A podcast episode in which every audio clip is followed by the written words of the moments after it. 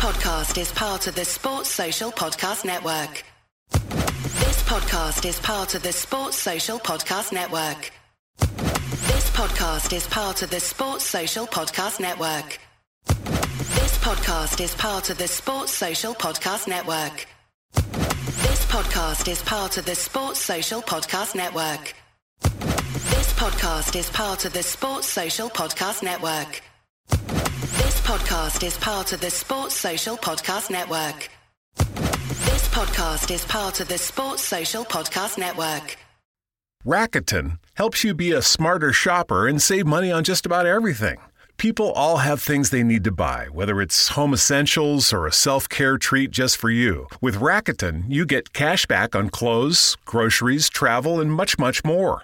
Even better, you can stack cash back on top of other deals like store sales and credit card points.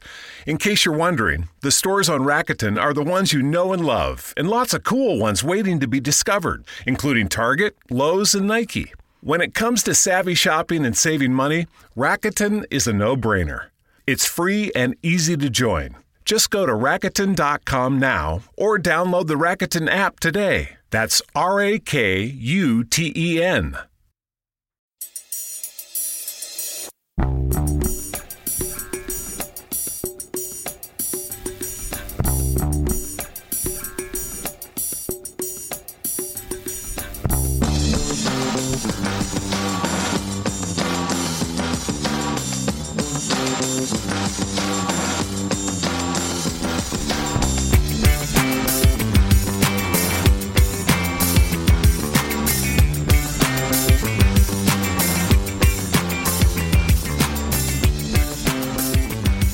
Good afternoon, everyone. Welcome back to a Celtic State of Mind. It is the Tuesday Bulletin. It's a different look. Tuesday Bulletin. Natasha is off to Germany to see the Hoops in Leipzig. Um, I think we've got an able replacement and, and Liam uh, joining us this afternoon. Liam, you're very welcome to the, the Tuesday Action Bulletin. I think it's our first show on, so you're very, very welcome to join us. Thanks, mate. Pleasure to be here. Uh, apologies to anybody who was expecting a lovely Natasha and got my big fat face instead, but uh, you'll just have to make do. but um, j- j- just to be serious for a wee minute, I just want to say a big thank you to everybody because I've, I've not been on for the last week or so, as you might know, and I'm, uh, my father-in-law passed away quite suddenly, and uh, to everybody who has been watch who's watching, who's been sending in messages, I just want to say thanks. We we appreciate it, wife and I both, and uh, all the best to everybody out there. Sorry, carry on. No, no, don't be daft at all. I think uh, certainly I know you're different side of the world from us at this point in time, Liam. But me and Lawrence is probably very well known to be bumping into folk in and about the place. Um, I met a couple of nice guys on Saturday at the game, so a shout out to, to Danny from over uh, across the Emerald Isle, and also a wee shout out to, to Peter Innes, who I know is uh, going through a wee bit of a tough time just now in the hospital. Um, he's in the spinal unit at this point in time from the Bucky boys. So all the best from everyone at ACSOM to him. Lawrence, um, not been on in a week, uh, but we're back to, to winning ways, but we're, we're on the eve of another Champions League game. And I must say, I'm quite excited for this one. I know there's we've got our tagline there. that looks as if CCV is going to miss out, but I'm pretty excited to see Celtic back in Champions League action because it's been a bit strange, I think, the way we've started in the Champions League. Well, the, uh, there's not a lot of games left for us to get points. This is kind of the games that matter. You know, for me, the next two games are, are must-win games. Uh, so there's a lot riding on them. Yeah. You know, the league games are still a long way to go in the league. You know, uh, so maybe not as important just now, but yeah, for, for Leipzig, for me, we've got to win this, and uh, it's going to be interesting. You know, we're, we're not without our challenges before the game, so yeah, it, it'll be it'll be interesting to see how that centre half partnership does. I think Welsh has been short of games. We talked about it before the transfer window shut. I thought put him out on loan, get my a year's experience elsewhere, and, and get in a, another experienced centre half. Uh, he's certainly going to get experience tonight, isn't he? He's certainly going to get experience. Obviously, he's played for Celtic in European football previously. He was featured in both Europa League campaigns. Um, one we don't talk about, one not too bad to, to talk about. Um, but Liam, would you agree that in terms of the Champions League so far, it has felt a bit strange? Obviously, we had that first game against Real Madrid. We're absolutely flying, going into the game, coming off the back of a 4 0 derby win. Then you have that postponement for the Livingston game. You come back, your first game back's away to, to Shakhtar, um, and then you know you return and you play that game at St Mirren. It's just all felt a bit odd to me. Aye, I mean a big a big part of uh, of Celtic's game is momentum, quite clearly, and the postponements, whether we agree with them or not, the fact is that they did put a dampener on our momentum that we had coming through September. You know, great win in in the derby, decent performance against Real Madrid, um, and then you know the blip against St Mirren, and thankfully we've won in the league since then, which proves it was a blip. But um, I think we're still going to be a, a week or two before we fully regain that momentum, but we're going to have to find something tomorrow night, you know. Yeah, no, absolutely. Lawrence, do you think that has been one of the issues, you know, as Liam says there, in terms of that momentum being halted? Because I think after you suffer that 3 0 defeat against Real Madrid, even though it was a good performance, players want to play again, get it off their shoulders, uh, and return to winning ways. You don't do that. You then need to go straight from a Champions League game back into European football. You walk away from Shakhtar probably thinking, we should have won the game, and then you have that poor result at St Mirren. Yeah, listen, we definitely lost a bit of momentum, but the two games we've had so far in Europe, the amount of chances that we've created, if you're Ange, you're going, how have we not scored against Madrid? And how did we not beat uh, Shakhtar? So it's been a bit disappointing for me, the European game, to come out of two performances with the number of chances created and take so few of the chances, which obviously has resulted in us only having one point. If you look where it's sitting, I'd have thought, you know, Real Madrid are in the points they thought they would be on. Leipzig are, unless they probably thought that, you know, they beat Shakhtar, they beat, beat uh, Real, so they're probably three points behind. We're maybe looking at it and going, well, we'll beat Shakhtar, so we're two points behind. And you look at Shakhtar and they're looking going, well, we might beat Celtic, but they wouldn't have thought, you know, I don't think they'd have thought they'd been on four points, so they're a point ahead. The next couple of games, the reason I'm saying it's it's must wins, you know, Leipzig probably look at Real games and so we'll take nothing from them. So, oh, sorry, Shakhtar's looking at going, we'll take nothing. So they can only win out the next two games because their expected points is nothing. You know, they're going to be four points, anything above that's that's brilliant. With us uh, against Leipzig, we've got to expect to win at home at least a draw away from home. But the fact that we've already dropped, you know, two points behind where we thought we were, that's what I'm saying it's must win because we could be facing Shakhtar, they could be on four points, we could be on five. Shakhtar would be going, you know what, a draw at Celtic Park will do us because they've got Real Madrid the last game, we've got Leipzig at home. They would fancy getting a bit better result against Leipzig at home than us away to Real Madrid. So yeah, I think Europe's been disappointed for the number of chances that we've created and, and, and just not turned them into goals, and resulting in us only having one point. Well, I'm going to look at it a glass half full in the terms that they've only played two games. We've obviously, it's a return to the group stages for the first time in five years. We've hosted the European champions in the first game.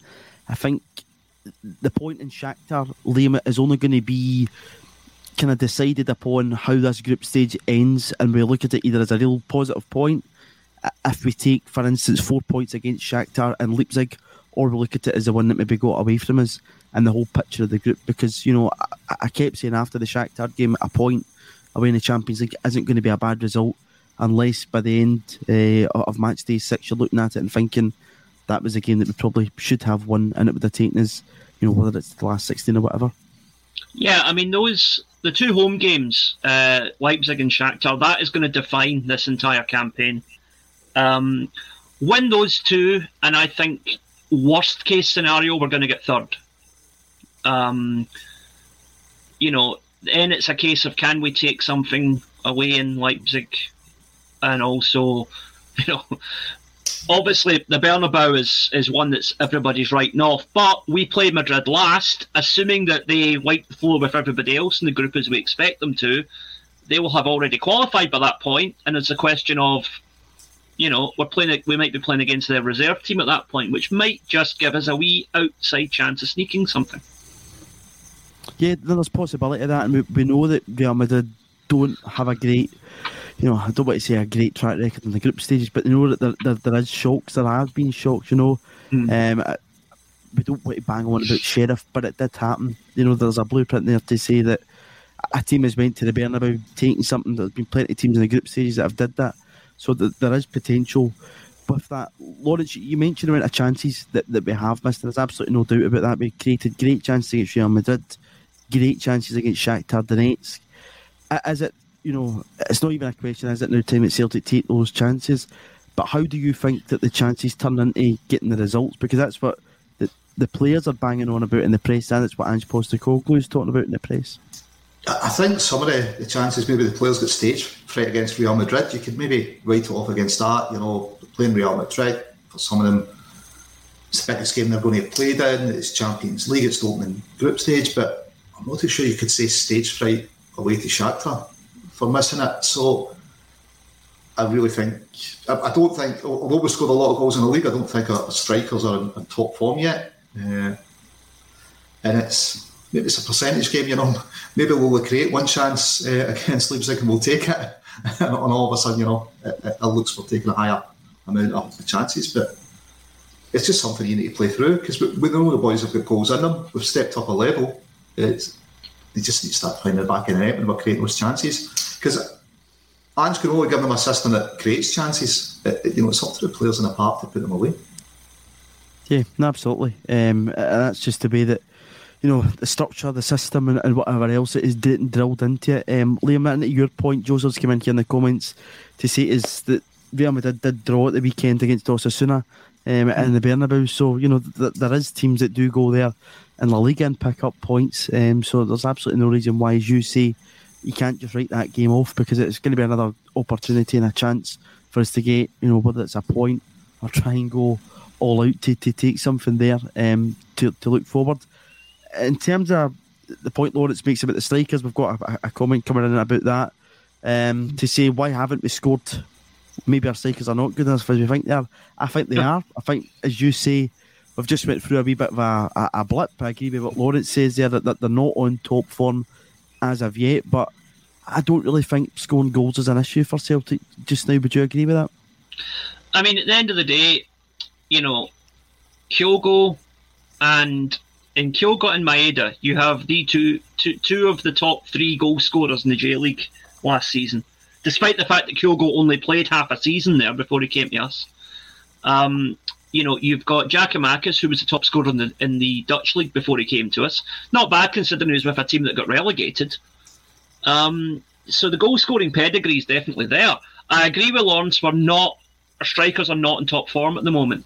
But again, I think that the it's it's an interesting dynamic because that prolonged break that we had with the postponement and then the international break soon afterwards our rivals in the league seem to have come out of that with a regained balance. They've kind of taken time to steady themselves, whereas we have been knocked off our stride because we were just finding our full flow just before all this kicked off. So I think um, my only worry is that tomorrow tomorrow's going to come a wee bit too soon because I think in a week or two everything's going to be backfiring on full cylinders. But it's just what happens in the interim that's that's worrying a wee bit.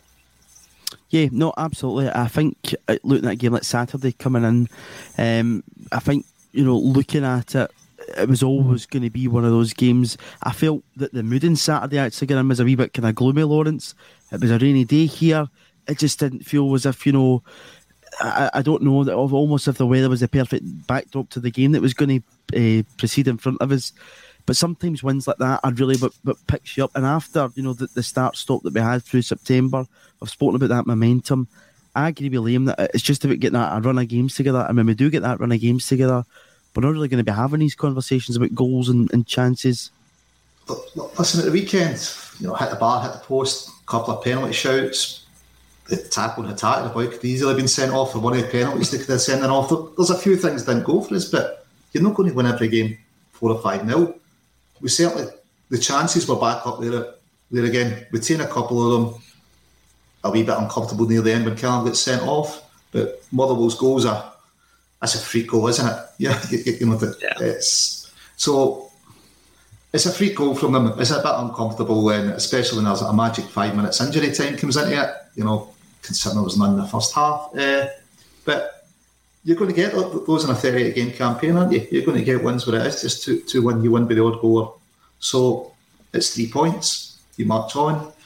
The good thing is, I suppose, it's more minutes for Welsh and Jenz together because they're going to need it in preparation for Leipzig. They need to get an understanding, I suppose, that back five. They need to get that, that understanding because when Carter Vickers is in there with Starfelt, it seems a lot more solid, doesn't it? But they've got a lot more experience of playing together. At beginning of last season, the two of them were getting pelters. So there is a bit of time sometimes for the defence just to gel and, and get minutes on the park. So maybe it's a bonus that Welsh and Jenz could put under a wee bit of pressure or you know get another 90 minutes together. So we'll see. But I think it is just getting time on the park, park for them. Yeah, I totally agree. As well as that, obviously both didn't go away international. Stephen Welsh has been involved.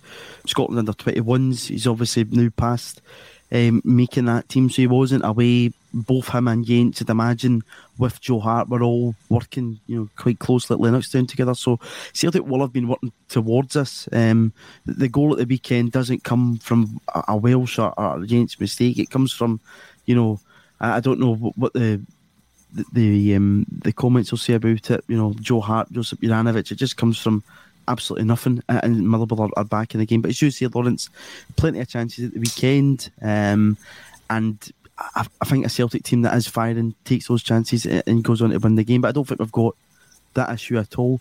Um, Liam, just to come to this point, Callum in the comments here saying a good result tomorrow can get us firing again to me, a good result. I'd quite be happy if we take a draw over there. Just a, a positive result. Don't lose the game. I think you know as I say at the weekend, just getting that three points against Motherwell, that was all we wanted. I think all we really needed, and that can then just start to put you back onto a path that you know you talk about um, teams setting themselves that that three points could go a long way. Just setting Celtic back into a hopefully a, a, a run of good form. Yeah, I mean the the the Champions League now, this is not an exact science, but when I look at it, I generally think about it in terms of if you look at it like as if it was three two legged ties like you used to have in the old style European Cup, right? We've drawn with Shakhtar away. If we beat them at home, I expect we'll finish above them in the group. And the same goes for Leipzig. If we take four points from those two games, we should finish above them in the group. Now, that doesn't discount the freak result of one of them somehow beating Real Madrid at some point, because I don't see us taking anything from when we go to Madrid. But, um, you know, generally speaking, I think a draw to, a draw tomorrow and then two home wins sets us up nicely to at least get uh, third in the group and have a shot at least at second, depending on how other results go. Um, and to touch on the thing about the defence, um, there have been question marks about Stephen Welsh as to whether he's Celtic class or whatever, and I I remain undecided.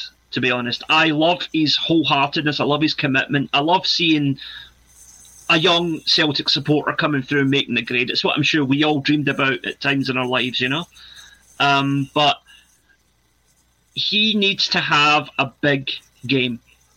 He needs to have his like, you know. For I think back to example when David Marshall had that game against Barcelona in the Nou Camp, right? That defined him. From that moment on, everyone's like, right, he's a goalkeeper, he's a real deal. Went on to have a magnificent international career and played at top level. Um, Welsh has not had that game yet, and he's running out of time to have that game with Celtic. So hopefully, tomorrow night could be that game where he just steps up and has a, a commanding performance that pushes us on and gets us what we need. Yeah, there's absolutely no reason why it can't be. I mean, uh, going into to, to, take us away from Celtic just briefly, Scotland last week when I saw Ryan Porteous uh, in the team sheet, completely different. But um, but when I saw his name in the team sheet, I thought I really don't fancy this at this point in time. Going over there, um, you know, we know that Ukraine's a, a, decent side from what we've watched, even as Celtic fans. Some, know, the, the bulk of the Shakhtar team being made up of Ukrainian players, and I didn't fancy Ryan Porteous, but that was a, a, big game for him and a big performance for him. But a lot of Scotland fans were saying, "Hands up, yep, well done." And I think that probably, as you say, Liam, if, if Stephen goes and has that game tomorrow night, some people, I think, will be quite happy um, to eat their words. But Lawrence, you know, whether he is or not Celtic class, and that's you know what Liam's saying there. I, am a big fan of Stephen Welsh. I still think there's more to come from him in his game. Um, he's all we've got tomorrow night, and we need to hope that he has a big performance. And you know that will be uh, crucial to Celtic, either getting a point or getting a, a, victory over in Germany tomorrow night. Yeah, we're going to rely on him. Uh, I, I think he's got the potential. He just needs minutes, and it's how many minutes. Beginning of the season, I was worried how many minutes they would get at Celtic Park. He's expecting, you know, Carter Vickers, Starfelt, and I was expecting Jenz to play in front of him. Well, he's getting minutes now. It's time to step up. Listen, he's sure he, he's sure he can be a threat in opposition box. Uh, I think him and Jenz just need minutes together to get understanding. I, I touched on it earlier. You know, Carter Vickers and Starfelt were getting pelts beginning of last season, and you know they got the minutes together.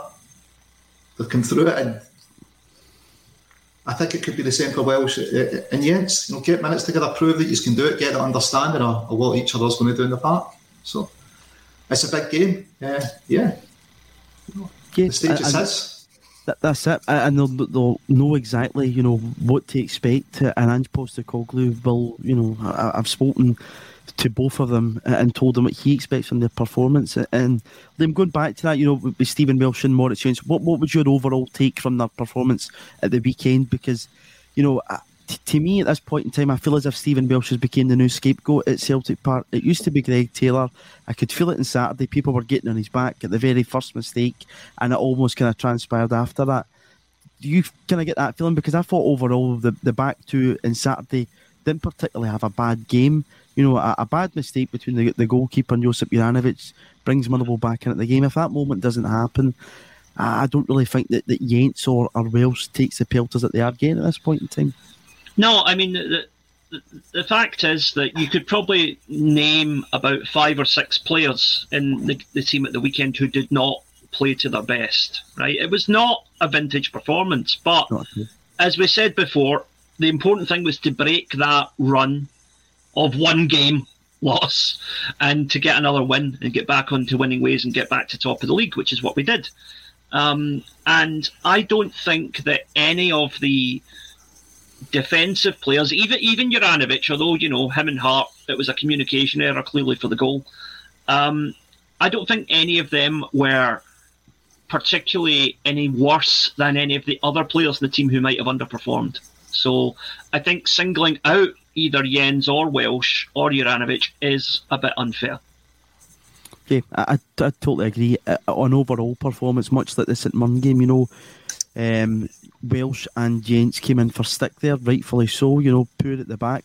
But at the same time, Celtic's forward players, midfielders, had a poor game, didn't create chances that would get us back into the game. So, you know, we, we win as a team, we lose as a team. It's not going to help us get into a Champions League team for to think that, you know, it's these two guys' fault and that's it. It's a collective. Um, and that's the overall bigger picture of it. But, you know, Lawrence, going into this, the two of them are what we're going to need to depend on. And I must say, actually, at the weekend, I, I thought Stephen Welsh had a better game than Moritz Jenz beside him. Jenz being the more experienced defender out of both of them. Yeah, but I suppose you've touched on it. It's, they need to do it together. It's the partnership and understanding you need to get as a defence or as a back five. And it's going to come through minutes. I don't think they're bad games at, at, the weekend. Were they particularly good against St Mirren? No, but again, you know, that's one game in 38. Uh, you know, these things happen if you if you go every 38 league games or 37 league games between a, a loss, you're going to be happy, aren't you? You know, St Mirren sailed well. It's just a freak result. I, I, put that down as, and I thought Motherwell, you know, they were decent enough against Motherwell. It, it, it wasn't at the back that was concerned with. Was taking our chances. Was concerned is because we had a lot. You know, scored two, and another day would have been five or six. But yeah, listen, as you said, he's the only boy we've got. Uh, I know Liam says it's kind of that run of one game without a, a win. I'm sure the Scottish press were referring it to Ange's three games without a win. Uh, it's, you know, uh, it, it's just not nuts at times. Listen, give the boy a bit back today. I, I think he'll step up. I think he's got potential. And my only worry beginning of the season was getting minutes into him. He's getting minutes now. I think with those minutes, he's going to get a better player. Ange's got a a record of developing young players. So you know, we'll see. We'll see what Leipzig brings. At the end of the day, he could score. You know, he could score three own goals tomorrow night. It doesn't matter as long as Kyogo scores five at the other end. You know. Yeah, well, we'll maybe let away with two. well, I maybe. I had a bad enough experience at the weekend, be five and six frees, so we'll, we'll stay away for that one. Um, but a lot of people are, you know, coming in to say here, Lawrence, in agreement with, with you about Wales, that he, he does need that game time, um, and that you know Mobile phone companies say they offer home internet. But if their internet comes from a cell phone network, you should know. It's just phone internet, not home internet. Keep your home up to speed with Cox. Cox internet is faster and has more reliable download speeds than 5G home internet. Cox is the real home internet you're looking for. Based on Cox analysis of Ookla speed test intelligence data Q3 2022 and Cox serviceable areas, visit cox.com slash internet for details. It's the Marketer's Report. This week, Patrizio Spagnoletto, Global Chief Marketing Officer, Direct to Consumer for Warner Brothers Discovery, weighs in on the difficult task of building and retaining consumer trust. Trust is a really hard thing to build and a really easy thing to destroy, and we have to be very respectful about that our partnership with iHeart has really helped us build that trust and that relationship with the on air talent. The best thing for us to do is to build a relationship with our consumers. And if those consumers have a relationship with the DJs that are on air, then we want to build on that. House of the Dragon, which was one of our most successful, if not the most successful campaign we've ever done for a show, audio was a core part of that. As the number one audio company, iHeartMedia gives you access to all. Every audience, live conversations, trusted influencers, and the insights and data you need to grow. Not just a media company, iHeartMedia is your access company. Go to iHeartResults.com for more. Donald here's coming in to say that he needs games, he knows himself. Um, he said he's been a stopgap for Celtic at times, which makes it difficult, but he's a young boy who deserves to be in the squad at least. We will move that into a, a, chat around Celtic's academy. We know that Stephen Welsh has been there as a young boy and progressed right through the ranks and ended up coming into the team. Um, Liam, I want to fire this one over to you. Gary's come in mm. to say that Welsh and Jenz deal with dangerous balls like old style centre halves. Cameron Carter Vickers recycles the balls like a top class central defensive midfielder, as he's put it, on top of being defensively solid. Is it possible that the standards set by Cameron Carter Vickers are so high that when he does drop out, you know, we can see that gap, and maybe we're just an expectation that the type of football that Ange Postecoglou plays, it's high pressure, it has a lot of risk to it, but it's, I think it was described as high risk, ultimate reward football. Carter Vickers is extremely good at it, taking the ball under pressure and playing it out from the back. I don't think Welsh and Jenz are those type of players, and it might just be that the standard's been set by Vickers so high that when you do bring guys like this in, and they may look at times a bit dodgy with balls coming at the box or playing out from the back. Um, that it's just you know too quick to judge mm. on it. I mean, the, the thing is, I, I, agree with the point that the that they do. Certainly, Welsh especially plays in a more traditional centre half style, whereas Carter Vickers is more of the sort of a well, not on the same level, but in terms of style, sort of the Lothar Matthäus type who plays football out from the back. Um, you know, in his later years, Matthäus was a sweeper at Bayern Munich and played that kind of role very well. Um, but uh, I think that um, there's a time and a place for that for the old style as well. You know, when you're when you're one 0 up with five minutes to go away to Leipzig, you don't want a guy who's going to try and pass it around the back. You want a guy who's going to rosette it. You know, and I think that that's the thing. There's room for both styles, um, but I think that the, the big takeaway from all of this, this entire situation, is that we underestimated just how important Carter Vickers and Starfelt are to our squad. A lot of people were very dismissive of, of uh, Starfelt, and there's been a lot of talk about whether he or Jenz should play alongside Carter Vickers. And that's a debate that will play out in due course as Jenz gets more game time. But Carter Vickers is is the man, and we really we really are weakened defensively without him. And that's not a slight on any of the other players. I just think he's a cut above everything else we've got. Yeah, absolutely. And his price tag says that. Uh, both their price tags actually say that. And even coming to that, uh, some comments here, Craig came in to say that they look dodgy dealing with cross balls into the box compared to CCV and Starfelt. That was probably something that was directed towards Carl Starfelt and Cameron Carter Vickers early on last season, especially Carl Starfelt. I think the jury for some Celtic fans was still out on him until that fantastic display at Ibrox in the, the 2 1 uh, victory. Lawrence, you know, Liam said Cameron Carter Vickers is the man. I totally agree with him on that. And I think, you know, Alan's coming here to say he makes his defensive partner look a lot better. Yes. Um, I, I, totally agree with that, but it's about, as you say, two guys stepping up. Cameron Carter Vickers isn't going to be there. He's not going to be that steady presence in defence. And it's for both these guys now to show that they can make the step up. They've been given an opportunity and a platform here to, to perform at the very top level of European football for Celtic. It's about stepping up. Yeah, listen, I think it, a lot comes down to confidence because last season, the Cameron Carter Vickers Starfelt got slaughtered because we didn't have confidence in them. You know, they needed time to learn how to play the style Ange wanted. And I think Welsh and Jenz are facing that just now. It's about getting the confidence, isn't it? And, and, once they've got that, you know, they'll feed off it. But it's only going to come with good performances and minutes on the pitch. And, you know, away to Leipzig, if we have a solid defensive performance there. And listen, Welsh is a threat in the other box as well. You never know. Uh, he's, he, he's good at attacking a ball in their box. So a good performance there, as Liam alluded to earlier, could be the making of them, like it was with, with David Marshall away at Barcelona. So, yeah, which is, and I think against Motherwell it was decent. It was certainly they'd improved from the performance against St Mirren. So, yeah, I, I'm not overly worried about them as a partnership. I just think they need time. But I do think Cameron Carter Vickers and Starfelt's a better partnership, but they've been more time in the park together. Yeah, no, absolutely. I, I, totally agree with that. But it's what you've got at your disposal tomorrow night. Ange Postecoglou is likely to only have Stephen Welsh and Moritz Jenz at his disposal. But, you know, the expectation Listen, is what there. happens if there's an injury at centre half? Well, we don't have Nir Bitton to rely on. Um, like in previous years, I think that would be an answer right away. We would probably tell you. You're, you're then probably looking at potentially somebody like Oliver Abildgaard having to drop in there. Um, or, or even somebody like Anthony Ralston having to be brought in to, to play right centre half or something um, because you, you, are limited in options. We, we only do have those two options. That's maybe with Celtic, possibly take one of the, the younger lads over uh, with them. But, you know, you'd imagine maybe somebody like Abildgaard would maybe end up dropping in there. But hopefully that doesn't happen. Both come through the game fine um, and we don't need to worry about that.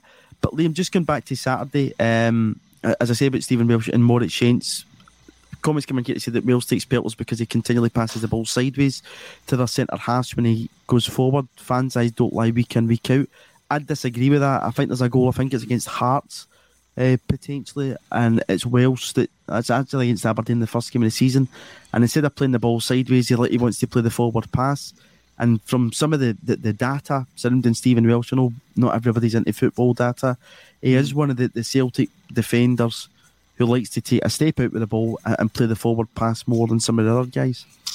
Well, you know, um, I'm pro- I'm probably already going to get pelters for comparing Carter Vickers to Lothar Matthäus, but I'm going to make another comparison here. I'm going to compare Stephen Welsh to Claude Makélélé. Right? if you think back to when Real Madrid had Claude Makélélé playing in their midfield, I think it was Zinedine Zidane who said he does the hard work, so we don't have to.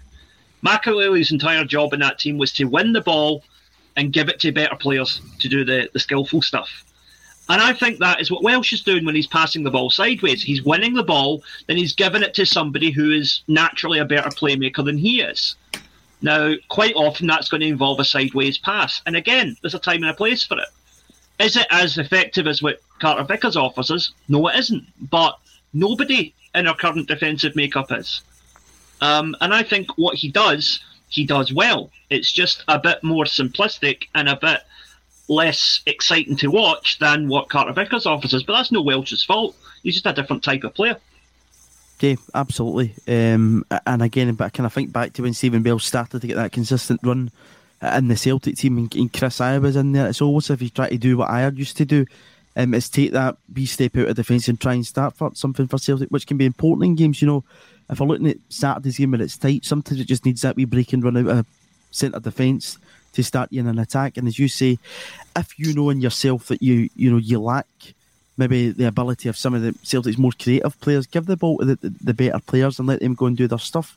It's not up to Stephen Welsh to create chances for Celtic. His job first and foremost is defending and keeping the ball out the, the net. But you know, Ange harks back to players being creative and giving the forward players uh, a platform to go and do their stuff. So there's a balance to be had in an Ange Postecoglou team, um, but it's about stepping up to that and that expectation that you know Ange wants uh, from his players.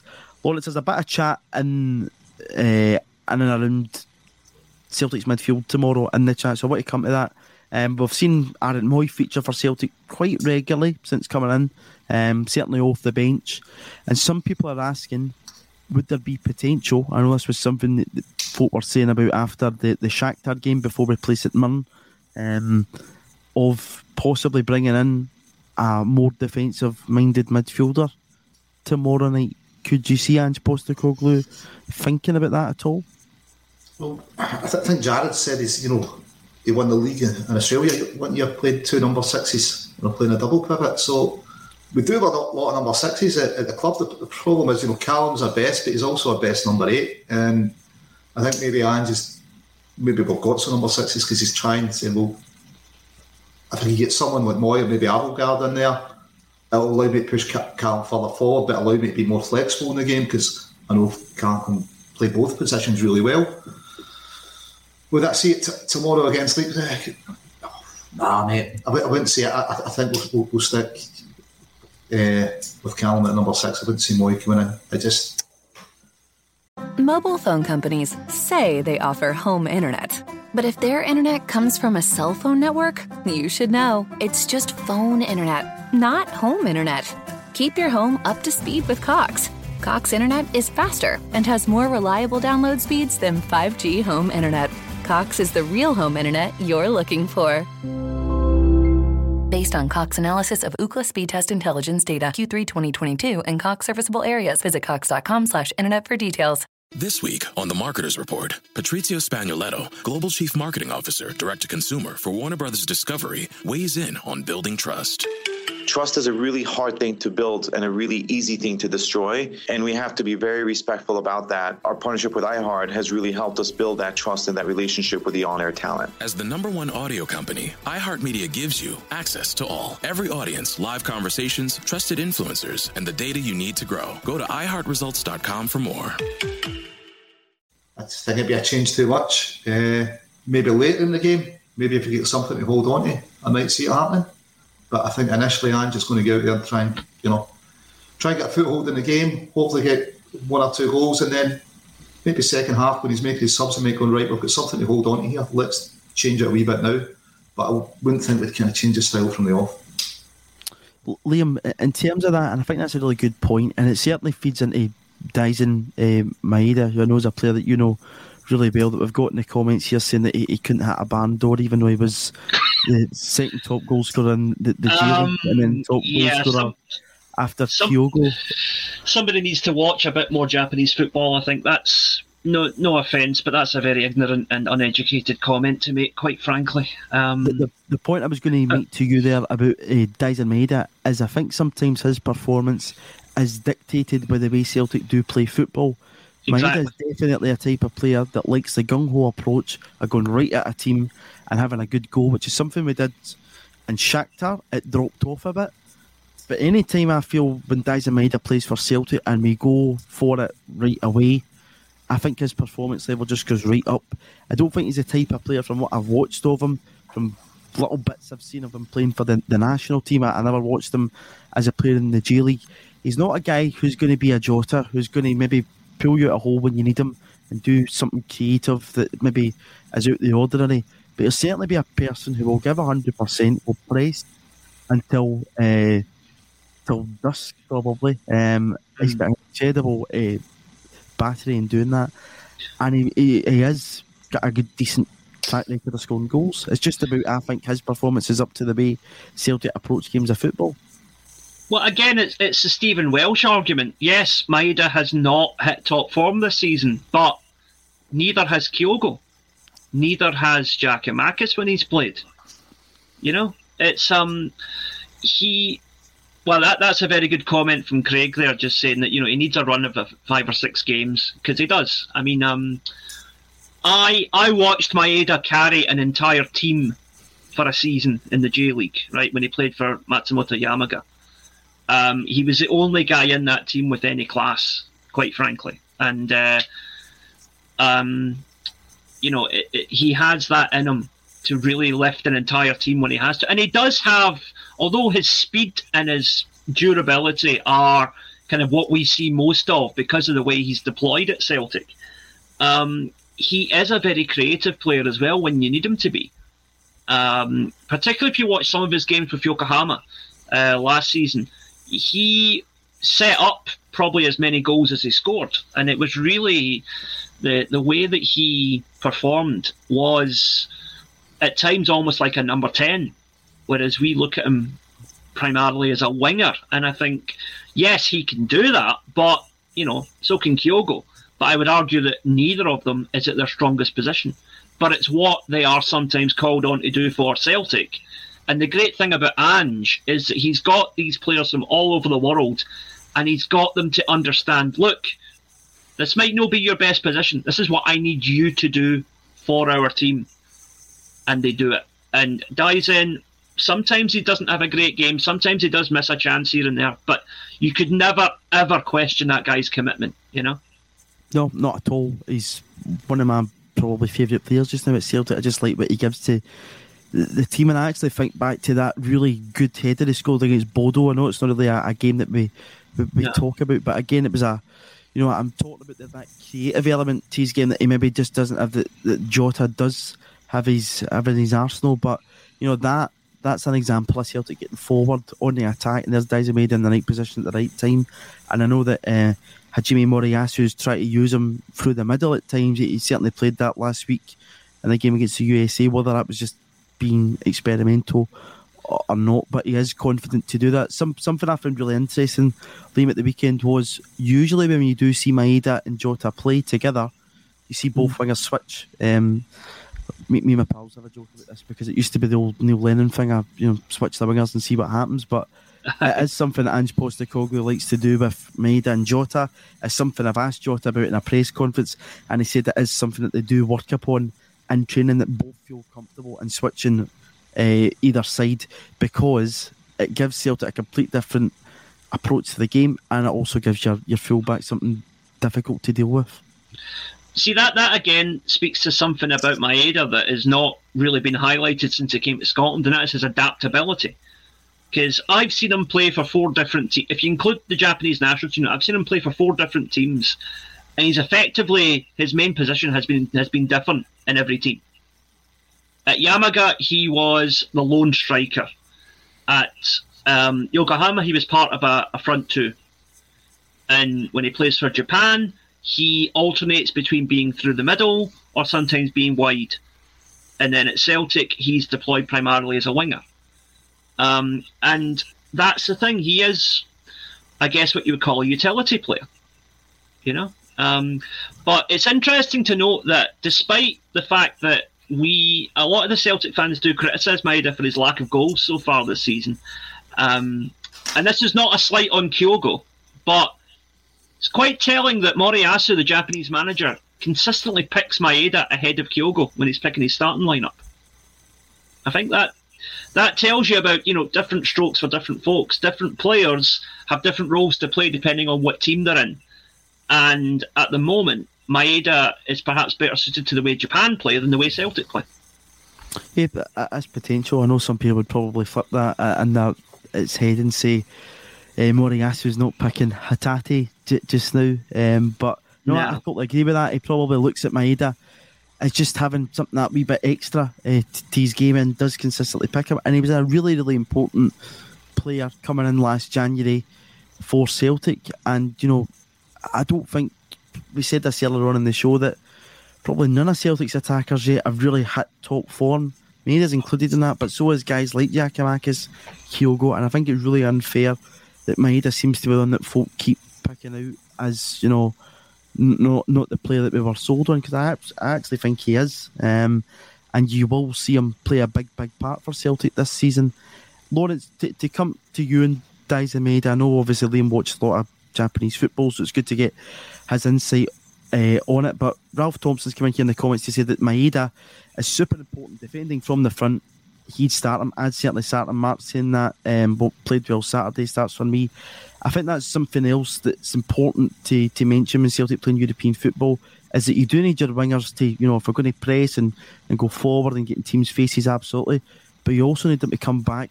And Maeda's not shy of doing a defensive job on either side, whether it's in the left wing or in the right wing. It's a great work rate. I think he brings out the best in Greg Taylor. I think they've got a great partnership up and down the left. Uh, and I suppose defending from the front, just the, the, amount of pressure he puts on. We, we know he's got that engine, that speed. So, yeah, for, for me, me at the starts, uh, I don't think I'd be disappointed at all by him. You know, I've, I've really been surprised by how good he is in terms of work rate, speed, how well he's, he's fitted in. I know Liam watched him a lot before he came to Celtic and ever, but I thought, you know what, this guy's a really decent player and he can play across the front three. He gives us that versatility during the game to change things up. Sometimes I think people just need to single players out, and I'm not too sure for what reason. I think he's a guy that consistently delivers a decent level of performance. I, would, I don't think I've seen him fall, fall below a seven at a Celtic shot. So, yeah, I think he's a great player for us. Will they get changed during the game? Probably. You know, it's the way Ange likes to play. He maximises the five subs and they're using them. You ex- expect to see five of your front six changing, and Maeda's probably going to be one of them. But that I've never seen him hide in the park. You know, he always shows for the ball. He always gives hundred percent, which I can't say that about every Celtic player I've ever seen. You know, there's been a few that have had it and are not shown to the ball or, whatever, or you know, chipped it on the park at times. You'll remember Edward when uh, with Kyogo and he's more uh, natural position, I suppose Lee would say out in the wing, put one in a plate for him and he doesn't finish from a few yards out. His heart wasn't in it. I've never seen a performance like that from Dave either. He always gives you absolutely everything. Yeah, no, I totally agree with that. I'm just having a wee look here, just in terms of the league last season. 16 appearances in the league, six goals, five assists. You know that that is something that Ange Postecoglou will certainly be looking at. I know this season he might not be hitting that form as of yet. Um, I think a lot of us hoped that having that full pre-season under his belt under Ange would maybe, you know, start him off with a flyer. But it's not as if he's been poor for Celtic. Um, it's just about getting that run of games, and if he does get that run of games, you, will see a completely different player. And certainly in the European stage, he is the type of player that you do need that is going to track back um, when you're under pressure, as Celtic will be tomorrow night, no doubt about it. But will also exploit space that I'm sure Leipzig um, will leave for. They are tenth in Bundesliga just now somebody's coming in here to remind us this game is winnable. There's been a lot of change Absolutely. there um, since Tedesco left. I, I think that the Shakhtar game kind of came a wee bit out the, the, the, blue. Liam, I know that's obviously when Tedesco lost his job. They had a decent performance. Match day two away to Real Madrid. I know they had a great victory against Borussia Dortmund. That's also been matched with a, a thumping off Borussia Mönchengladbach. That there's absolutely no way, reason why Celtic can't go to Leipzig tomorrow night and hope to get something because this is still a, a team. I know Timo Werner's came back in, he's back in goal scoring form. They beat VFL Bochum at the weekend 4 0. But there's absolutely no reason why Celtic should be going here fearing anything anyway. Yeah, exactly. I mean, there's nothing that there is. Um, there's nothing to fear. I mean, at the end of the day, this Leipzig team are not not by any stretch of the imagination the best team we're going to play this season. I don't think. I think once we had our game against Real Madrid, and you think how we played against them for the first hour, um, we will not have a tougher challenge anywhere this season, regardless of how far we get in European competition. So, no. Um, what I would say actually is that Daizen Maeda in particular could be key tomorrow night because if you look back to the Leipzig Shakhtar game where Shakhtar beat them 4 1. Two of the four goals came from de- from forced defensive errors because the Shakhtar players were basically being a nuisance in the way that Maeda is excellent at with the, the forward press, as we call it, you know? Yeah, absolutely. I think if you look at the, the one with the goalkeeper, bad, bad mistake, and as you say, getting in and on the break too, Leipzig are certainly there to, to be got at. Um, people are telling me there's no point quoting league positions just now, but I'm just saying, you know, Leipzig haven't had the best of starts to the season. They've changed their manager. They sit bottom of Champions League Group F, so you know they're there to be got at. And I think that's a really good point in Maeda. You know, we've seen Mudryk. I'm not going to compare Mudryk to Maeda, but we've seen how he exploited um, Leipzig in that first game, and that's something I think Daizen Maeda should certainly be looking to do tomorrow night. Um, it's just to pull us back in because we kind of went a wee tangent there to talk about Daizen and the way that Celtic's going to approach this game tomorrow night. The, the midfield, I agree with you. I don't see Ange making any major changes to it.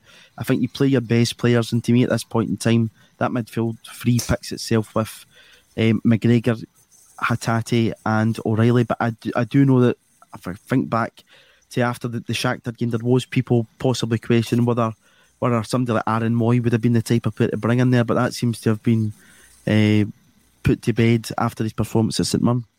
Well, I don't think it was. You know, I don't know how many shots we had on target against St Mirren, but I think it was like 35 minutes in, 80 odd percent possession. We didn't have on target, and Mooy was your defensive midfielder. I, I wouldn't blame him for his not getting shots on target or putting the ball in the net. I think he's done okay since he came to Celtic, but I'd go with the same midfield as yourselves. Uh, if we've got something to hold on to with 20 minutes to go, you might say maybe Mooy or, or Abildgaard. Who knows? I could see making a change then, but not from an off. Uh, you know, Liam says you've got nothing to fear. Well, there is nothing to fear but fear itself. And I, I think that's maybe what Ange is so frustrated about. Maybe that's why we didn't take the, the chances against Madrid. A bit of stage fright, you know, weren't sure. This is a must-win game for Leipzig tomorrow. They've got to take chances. They've got to open up you know, if they came out of this and they're only one point after nine games, you know, they know that, that that's them finished. They need to get on three points. They need so I think it's going to be fairly open, which suits the kind of play that you know, kind of style that Ange's got. Definitely suit uh, Maeda. He's got a bit of space to run into. So midfield, yeah, I think it'll pick itself. You look at the Leeds, I think, and they've got to come out. They've got to leave space, and if we can turn the ball over quick, especially Callum at number six, I think he turns it quicker than any other number sixes. We'll get chances, and it's just about taking them. Yeah, and that's been, I think, the story of our uh, group stage campaign so far. We'll get chances. It's just about taking them. Absolutely. Um, I, I kind of laughed when I was writing up some of my notes for this show. I, I was in Leipzig for the, the last time we played there four years ago, and I had a wee look back at the Celtic lineup, and even though uh, many German beers had been consumed in the afternoon. And um, when I looked at this lineup, you know, e- even the, the, the drink wasn't enough to kind of make you worry. Just, just to kind of give you an idea, when Celtic last played in Leipzig, this was the team. Craig Gordon in goals, a back four of Christian Gamboa, Jozo Simunovic, Stade Boyata, Kieran Tierney, midfield of Callum McGregor, Eboue Kouassi, remember him? Olivier Ntcham with Ryan Christie coming in out the cold to play as a number 10 behind Edouard and Lewis Morgan. Um, a wee bit of just a perspective on the, the last time that we visited Leipzig. I think that's the reaction I think we've all got, Liam. Eh? Aye. Ho- hopefully, Leipzig are studying that and expecting similar tomorrow night. Listen, I think if, if Leipzig are studying thing, I think they'll be worried. You know, many goals have been scored in the league so far this season. We've had a great start. Be it the last two games, you know, or some man actually, yes, Motherwell were already created loads of chances, you know. Mm. And Leipzig know they've got to win this. I expect us to win away, and I think we've got to win away. Yeah. But uh, if you're Leipzig, you're looking at this thinking, we need to win our Europe's finish for us this season. A draw is no good to them because a draw they would stay below us, so that, that yeah. really is no use to them. And, and they will be looking at it as a back to back chance to try and get points in the board now because realistically for, for Marco Rose, obviously the first game he wasn't in charge. The second game you're coming in, you're playing Real Madrid. Not a lot of time to prepare for it. This is probably his first chance to try and make an imprint for, for Leipzig in the Champions League in these two games against Celtic. And obviously he's he's visited Celtic Park before, um, with Salzburg uh, four years ago, same group that we're, we're talking about there. And, you know, but it's going to be a different test for him, um, and there's no reason why Ange Postecoglou can't get the, the better of him. Um, so uh, I'm pretty excited for this game. Lawrence, what were you going to say there? I was just going to say, you touched that. Ange, Ange is going to be desperate to get a win as well. You know, this Absolutely. is the stage he wants to be performing on. He yeah. will be doing everything he can to get this result. He'll be looking for three points. Liam, I, I want to come to to this one in the game against Leip, uh, sorry Leipzig. We're playing Leipzig in the game against Shakhtar. We kind of get the curveball uh, and see Haksabanovic starting up top on that left hand side with Jota on the right and Kyogo through the middle. I can't see a curveball like that happening for last night. I know people had been saying before the Shakhtar game, leading into it, you know, Haksabanovic was starting to get minutes under his belt. He started the game off well, but was eventually subbed at half time. I really don't see Ange making any type of kind of curveball into the team like that tomorrow. I think the team's going to be pretty set, almost, if not all the same players that played against Motherwell at the weekend. Yeah, I think, like you say, coming back off the international break and not having played for a while, uh, Motherwell was basically a warm up for Leipzig. So I would imagine that the only changes that Ange would make to the team conceivably would be players coming back from injury or anybody who got injured at the weekend. So I don't see any unforced changes, put it that way. Yeah, absolutely. Um, Lawrence Liel Abada, there's been chat in the press today that he is expected to miss the game. He was at Celtic Park training this morning. Um, it's Yom Kippur, obviously a big Jewish holiday. He missed out in the Real Betis game last season due to that. Um, you know, without, without him in your team, you're probably looking at Haksabanovic and Giakoumakis as your attacking options off the bench, but it will be a miss. But it's also potential for, for Maeda and Jota as well as Haksabanovic coming off the bench to really stamp their mark on this. You know, Abada's been in and out the team, get that hat trick. Um, sorry, get his goals against Rangers at the start of September, obviously in the, the, the game. Um, and, you know, he's been in and out of the team, but I think Abada's going to be a miss off the bench for Celtic tomorrow night, but it's also a chance for a guy like Haksabanovic to really to step up and show his worth as well as the two wingers likely to start for Celtic. Listen, there's no doubt uh, it'll be a miss, but there's no guarantee he's going to start. You, you know, after starting with Jota Maeda anyway, Haksabanovic has got a chance. Listen, so is Jamesy Forrest. He's got a European pedigree. He knows where the goals are. He knows about assists. I think we're, we're well covered in wings. It, will be a miss, but it's an area we've got to cover it. We've got covering. You know, I think Giakoumakis is, you know, his Kyogo's cover is it? That's where that switch comes. So on the wings, I, I think it's Forrest and Haksabanovic that you're, you're, looking at as your cover. If you start with, obviously, when you're doing your. Yeah, you'll be on the bench, no doubt about it. Um, just to get a finish in the last 10 minutes. Um, yesterday there was a, a podcast put out with a, a, Scottish referee, Liam, and it looks as if VAR's going to come in to, to Scottish football before the World Cup break. It was expected that it would come in afterwards, which I know a lot of people weren't too chuffed with um, in the grand scheme of things. What, what's your thoughts on that? Because I think at the weekend, had it been in place, um, the McGregor red card might have been looked at a second time. Uh, I think that's up to just kind of judgment on that one, but certainly Celtic were probably unlucky not to get a penalty at the weekend for the handball. Yeah. Um, right. Here, here's the part where any, any lurkers who are not Celtic fans are going to start calling me a crackpot.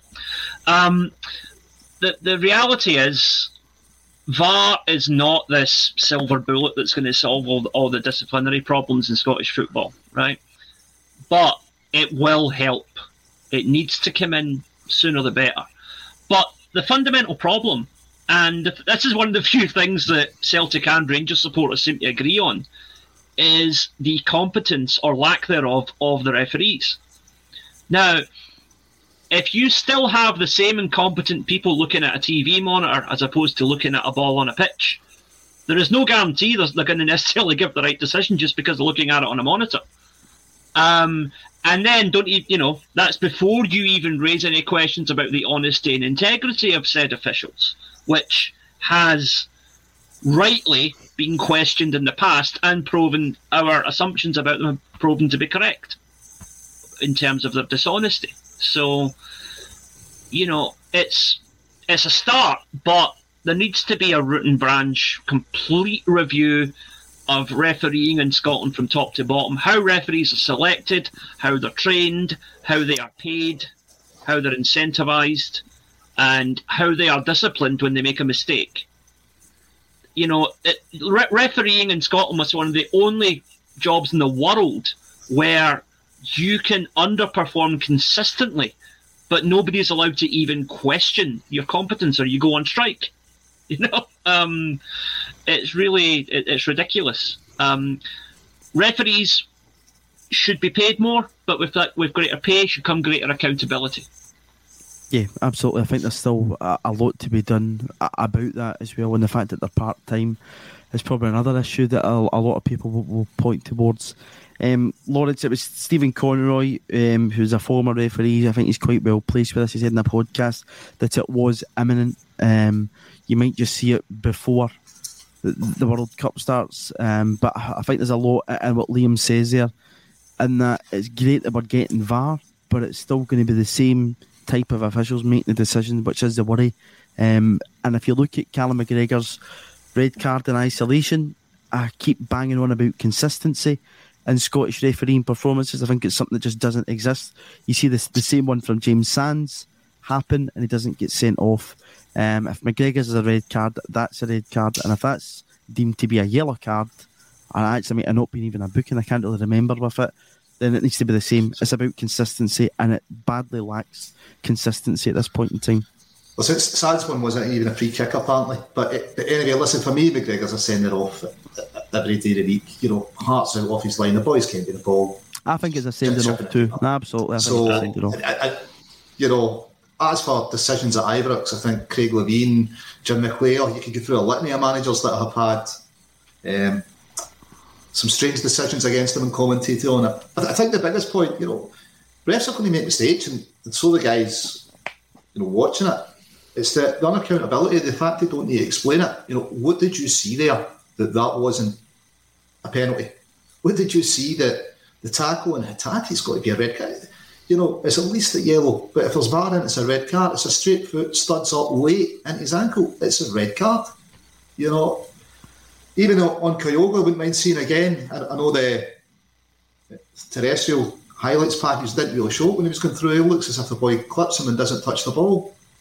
It's a penalty. So, but they, the fact they don't need to come out and speak, you know, they're wrong for a grand again. Surely they should have to come out and justify their decisions instead of writing up a report and sending it off to Hampden. You know, it's not an inconsiderable amount of money. You, you know, a grand a game for a part-time job. Would it make it more interesting as a spectacle if they interviewed the ref after the game and go, right, ref, talk us through these decisions. What did you see there? What did you not see there? I can remember the Celtic captain getting punched and a player only being yellow carded. You know, the game wasn't even in progress. How would a ref explain that? I think that that would put to bed a lot of the decisions because actually having to come out and justify the unjustifiable, I think some of the decisions would change then. They would go, you know what, I can't go on live TV and say, yeah, I know, you know, striking an opponent in the head's an automatic red card. I saw it, decided it was only a yellow because I just, there's no other rule than I decided not to apply the rules. You know, they're not going to come out and say that. So I think it does need looked at. I'm glad that VAR's coming in. I'm just wondering if John Beaton knew it was coming in sooner and thought he'd get a few dodgy decisions in beforehand. Who knows? But uh, I don't know why, you know, it's all been held in Scotland. I think it's something we should be sharing between associations. You know, when VAR goes, Scotland doesn't need its own centre. Ireland doesn't need its own centre. Holland doesn't need its own centre. You could have a centre of excellence for VAR decisions uh, and refer it there. You would take out, you know, that the perception of bias then, you know, would certainly be addressed at that point. It would reduce costs, give them more maybe to, to invest in grassroots football and developing players rather than, you know, I don't know how many people's going to be in, in their vast studio, but I just think it's ridiculous that, you know, a small country like Scotland isn't looking to share it with other countries and other associations and share some of that cost, gets rid of the perception of bias. You know, but, but there's a few things there that we, we could be looking at, but other countries do it with, with refs. We know that uh, Turkey will fly in refs, even Scottish refs at times, because they can't have that perception of bias in the big games. Only in Scotland would we have a perception of bias. Uh, they'd be criticised for mentioning it, but they would do nothing to tackle it. You know, well, wait a minute, there's a perception of bias here, right? Don't mention it, but yeah, we're quite happy to let it keep going. It seems nuts. Surely they need to do something to tackle that. And and back to the strikes point that Liam was making, you know, that, that wasn't because we're criticising performance, that was because they got caught lying at a Celtic manager. about a decision to rescind a penalty award. Oh, it's a penalty. Actually, Celtic, let's not give them it. Yeah. You know, it's it's something that really needs looked at. You know, you've had the heads of referee kicked out. You've had that refereeing strike. Jeez, you had the head of, I mean, Liam will remember the, the head of the SFA, haven't to resign hmm. uh, with a, I think it was a £320,000 payoff. Celtic get about £250,000 compensation. He actually get more of a payoff than Celtic got compensation. Yeah. If it had been left at SFA, their two internal inquiries found nothing wrong. But when it got to open arbitration, they couldn't put a case forward. Then that tells you how crazy it is. They were able to put a case forward internally twice that won the day, but as soon as it was open arbitration, they couldn't put a case forward. You know, what was it they said behind closed doors that couldn't be said in the open? And I think it still goes on. Come back to that very point, you know, that, that case you talk about for the compensation, um, that SFA chief executive, if I remember correctly, his career before that was a landscape gardener. Yeah. How does that qualify a guy to run Scottish football? You know, what I mean that that's again that's the old boys club in play. He should never have been near that job in the first place. No, not at all. Yeah. And that's what both of you go back to as accountability, which just does not seem yep. to exist within Scottish football at this point in time. Will much change with VAR? I have my reservations about it. I think it's good that it's there as a tool but I think Lawrence, you make a really lot of good points, just in terms of even cost, taking all ideas of bias and whatever else out it. In terms of the money that exists in Scottish football just now, we know we've got a, a TV deal now that, that people still think undersells the game. In terms of the money that's generated through that, it is not much. You know, why not look to, to cut costs and then look at that problem, uh, biasness, and try and tackle that? Um, we hope that uh, we've given you some of a, a spring in your step before this game against Leipzig in the Champions League. I know some maybe were feeling a wee bit down after the Motherwell game. I think it was important that we got the three points. I know maybe the performance wasn't to be as what we expected, but it was important that we got the three points. CCV misses out tomorrow night, but we've got Wales, we've got Yanks. We need to hope for a big, big performance for them, and we'll just see how we get on. Um, we'll be here tomorrow to build up to the game, and we'll be tearing it apart afterwards and then building up to St Johnstone at the weekend, which will be another tough, tough tie away from home. Lawrence, as always, thanks for joining me on Tuesdays. ACSOM, Liam. Mobile phone companies say they offer home internet. But if their internet comes from a cell phone network, you should know. It's just phone internet, not home internet. Keep your home up to speed with Cox. Cox internet is faster and has more reliable download speeds than 5G home internet. Cox is the real home internet you're looking for. Based on Cox analysis of Ookla speed test intelligence data Q3 2022 and Cox serviceable areas, visit cox.com slash internet for details. You've been great to have on on a Tuesday. You're very welcome anytime. Um, Thank thanks to all our regular listeners, contributors. The support's much appreciated. You can vote for ACSOM. Um, for best in video content. The link should be below the video. I think it's still open, so it should be down there, as well as Natasha for best in women's football. Have a great day. Cheers for listening. Música